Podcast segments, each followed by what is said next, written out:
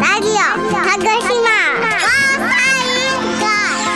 ラジオ徳島防災委員会。始まりました。ラジオ徳島防災委員会。この番組は徳島で活動を続ける防災士が中心となり立ち上げた委員会です。徳島で暮らす一人一人が災害について知り考え行動することで災害から命をそして未来を守れるようになるためにラジオから情報発信していきます。ここから15分間どうぞお付き合いください。この番組は FM ビザンのスタジオから毎週金曜日朝8時から8時15分そして毎週木曜日午後5時から5時30分まで2週分まとめて再放送しています。今週も委員長の青木と事務局長の瀬戸でお送りします。みんなで防災スイッチオンさあ、えー先週に引き続きまして、はい。えー青木委員長と私瀬戸でお送りしていきたいと思います。お願いします。お願いします。はい。なんか久々に会ったので、ええ。こういろいろ最近何があったみたいな話をね、ねまあ、それを皆さんにもちょっと聞いていただけたらなと思そうですね。最近なんかね瀬戸ちゃんなんか絶好調だもんねだって。いやいやいやいや本当にねありがたいことに、あの徳島新聞社さんはい。そして NHK 徳島さんはい。などなどなどなど。さまざまな、えーメディアの皆さんにですねご協力いただきながら、はい。ママ防災士の会スイッチはい。立ち上げから活動はい。内容まで、はい。はい、あの定期的に取り上げていただきましてはい本当に本当にありがとうございます。ありがとうございます。もう僕もね、実は委員長として、あ、委員長じゃなくて、アアドバイザーとしてね、参加させていただいてますので、もう本当に心からおめでとうございまいやす。本来ならですねこうその活動がある都度都度ですねアドバイザーの青木さんはじめ、はいえー特大の先生方うんに情報発信していきたいところなんですけどもはい。なんせ追いつかない 今すごいもんね、だって。もう年度末からですねすごいよね年度初めにうんかけてやっぱママたちは、うん。ごめんなさい本当はい忙しい、忙しいもんね。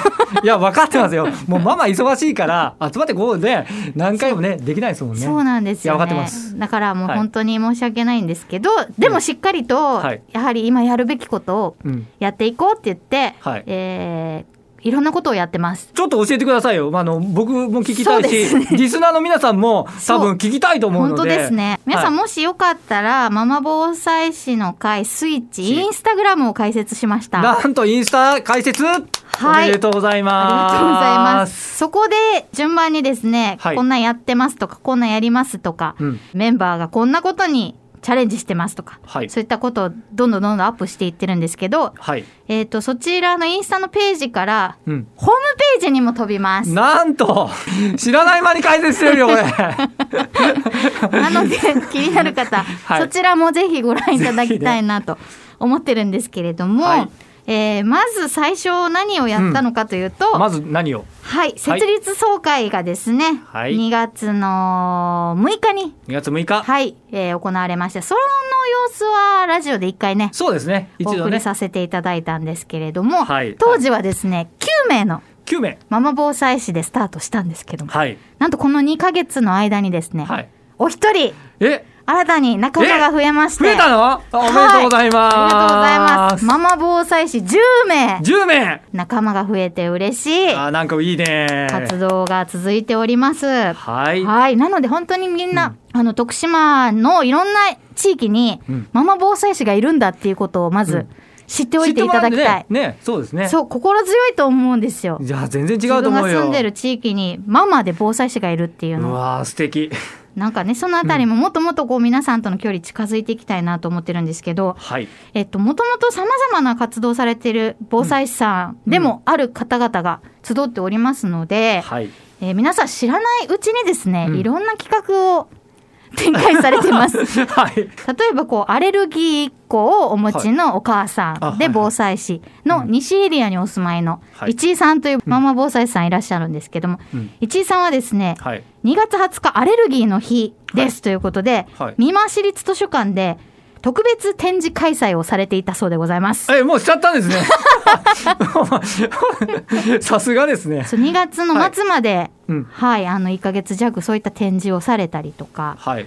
あとはですね、ピーナッツの皆さん、はい出たピーナッツ、えー板野町でボランティア活動をされているピーナッツの皆さん、えーうちのママ防災士の会にもうん。4名ほど、4名4名ね、はい。四四人は入ってるんだよね。はい、ピーナッツさん。入っていただいてるんですけれども、はい。ピーナッツさんもうん。防災探検謎の光る石を手に入れろ。パート2というのをですねはい。2月末に はい。企画をされておりまして、はい。コロナ禍で中止になっちゃったんですけどそういった取り組みもされていたり、はいあと私とはい。米原副代表副代表。の2人でですねはい。藍住町にあります、うん。ミレア徳島さんであはいはい。ハザードマップで防災というのを企画しましてはい。これはもう中止になってしまいましたけれああーどももう残念。コロナ憎きコロナよ、残念。えーいろんな場所でそういう感じで活動をしてるんですけども、うん。やはりこうママ防災士の会でじゃあ何やってんのっていうところも皆さん気になると思うんですが気になりますねえーこれは3月の8日平日の夜9時から行夜9時から。いました。初のオンイライン交流会、ンオンライン交流会。開催させていただきました。はい。この平日夜9時開催っていうところがですね、あのアドバイザー入ってくださっている神月先生、はい。徳島大学であの防災のね、はい。えーセンター長をされてまですす神月先生は少し驚いておりました。はい。9時からですか？と。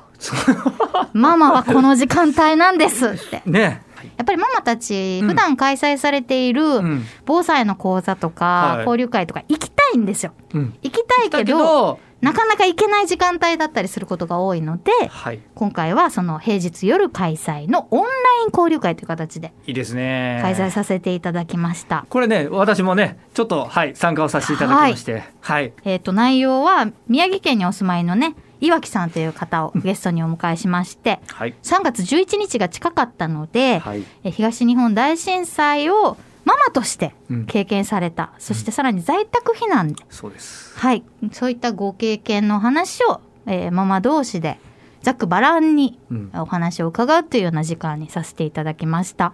青金町前半だけの参加だったんですけどはいどうでしたか？やっぱりねあのそのまあ開催時間もそうだしそれと集まられてるママさん方もねまあちょっと本当に空いてる時間にまあ上手にこうあの参加してるなっていう印象がある、それともういつもあの東日本大震災の話ねよくあの行政目線とか本当にリアルないろんな話聞くんですけどやっぱりあのママ目線でのあの子どもさんと一緒また子どもさんがやったまた障害をねあった場合にどうする対応が必要といったことが前半でもお話しいただいたのでそのポイントというのはやっぱりあの共有すべきことだしあの徳島のママ防災士の皆さんが多分大きな多分学びにつながったんじゃないかなと、うん。私あの発言聞いてて感じました。そうなんですよね、実際皆さんあの防災士とっていろいろな場で学びを続けてこられたお母さん方もいらっしゃったんですけど、うん。実際被災した方のお話を聞く機会がこれまでなかったんでそよかったですっていう声だったりとか、う、うん、あと在宅避難の話っていうのがうんあまり聞く機会がない。ない。どうしてもこうやはり被害の大きかった、うん。あの沿岸部の話っていうのははい。たくさん聞くんだけども、うん。内陸部の実情っていうのがあまりこう聞く機会がなかったので、うん。まあ、そういった意味でもすごく貴重なはい。交流会になったんじゃないかなと思いました。はい。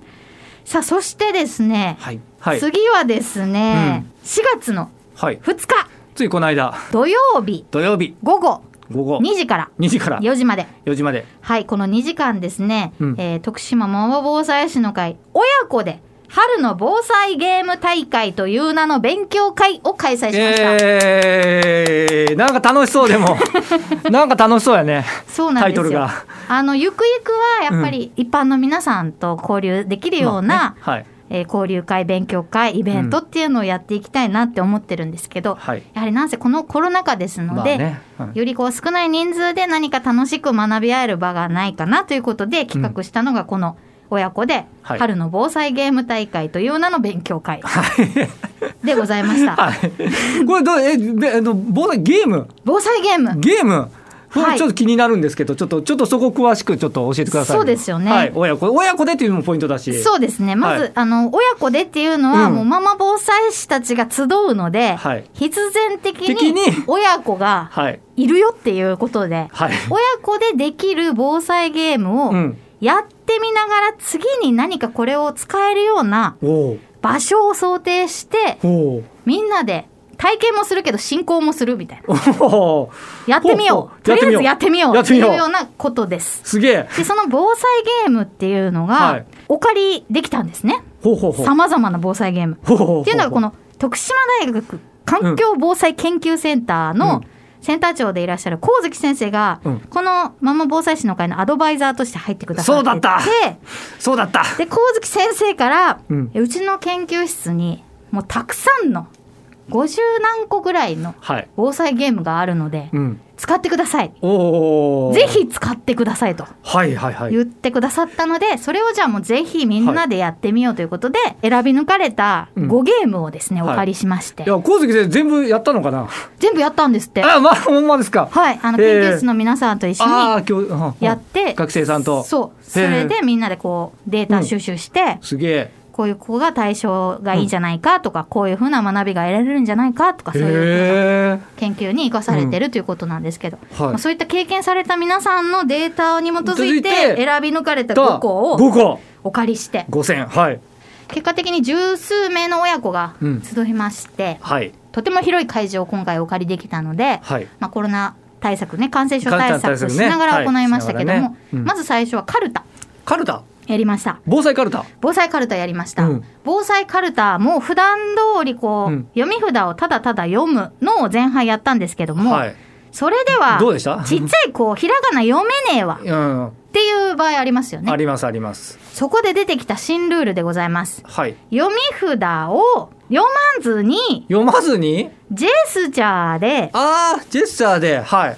表現する、はいはいはいはいはい。そしてそれを取りに行くっていう。えこれはね新ルールあの別のカルタと別のカルタのルールを抱き合わせてみました。すごいなすごいなママ防災士の会そうだからカルタ2種類お借りしたんですよ。はい。で1個はめっちゃ大きくてうん。見栄えもして子供ら楽しそう。うん。っていうのが1個で一個で。もう1個の方はちょっとちっちゃいんだけどそのジェスチャールールがあったと。はいはいはいはい。じゃあもうこれ一緒に抱き合わせてでっかいカルタでジェスチャーカルタをしようと、ああそういうことね。まあ、それがもうママのねアイデアでございますよ。素晴らしい時ママ防災士間もないし、うん。ね。もうね 2個1個にしちゃおうと。合体させちゃおうと。はい。それでやったのがこのはい。カルタゲーム、防災カルタゲーム。えー他にもたくさんあったんですけども、はキリがないので、はいそれはインスタグラムを見てここで番宣ご覧いただきたい。番宣ぶっ込んでくる。まあ、こうはいいういろんなゲームをしましたよっていううん。ところも、はい。あのインスタの写真で見ていただけるので。わかりました。はいよかったらご覧になっていただけたらと思います。皆さんお願いします。はい、そんな感じでこう、これからもですね、うん。あの理想としては一般の方向けに、うん。えーお母さん方とかお父さん方にうん。あと子どもたちと一緒にはい。え防災について学び合うような場を作っていきたいっていうのが本当の理想の形なんですけれども、うん。今ちょっとコロナ禍ということでね。学びの時間をちょっと多めにすごいね。どんどんスキル上がっていくね。取って、はい。はい、あの活動を続けていっておりますのではい。ご興味ある方はぜひインスタグラムをご覧になっていただいて はい。もう一歩ご興味ある方はホームページの方から、あのはい。参助会員の募集なども行っておりますので。ひね。はい。ぜひ応援したいな一緒に何かやりたいな会場使ってもらってもいいよみたいなああいいね。そういった形でのぜひね。はいあの一緒に何かできればなと思っておりますので、はい。お気軽にはい。お問い合わせいただけたらと思います。お願いします。はいもう宣伝がメインになっちゃいましてすいやいやいやいやもう大事ですよこれね。もう本当に今大僕僕ら防災の中で今大注目ですから。大注目です正ありがとうございます、はい。何か皆さんにとってね次の一歩になるような情報を、はいあの発信していけたらなと思っておりますので引き続きよろしくお願いいたします。はい。では来週もみんなで防災スイッチイッチオン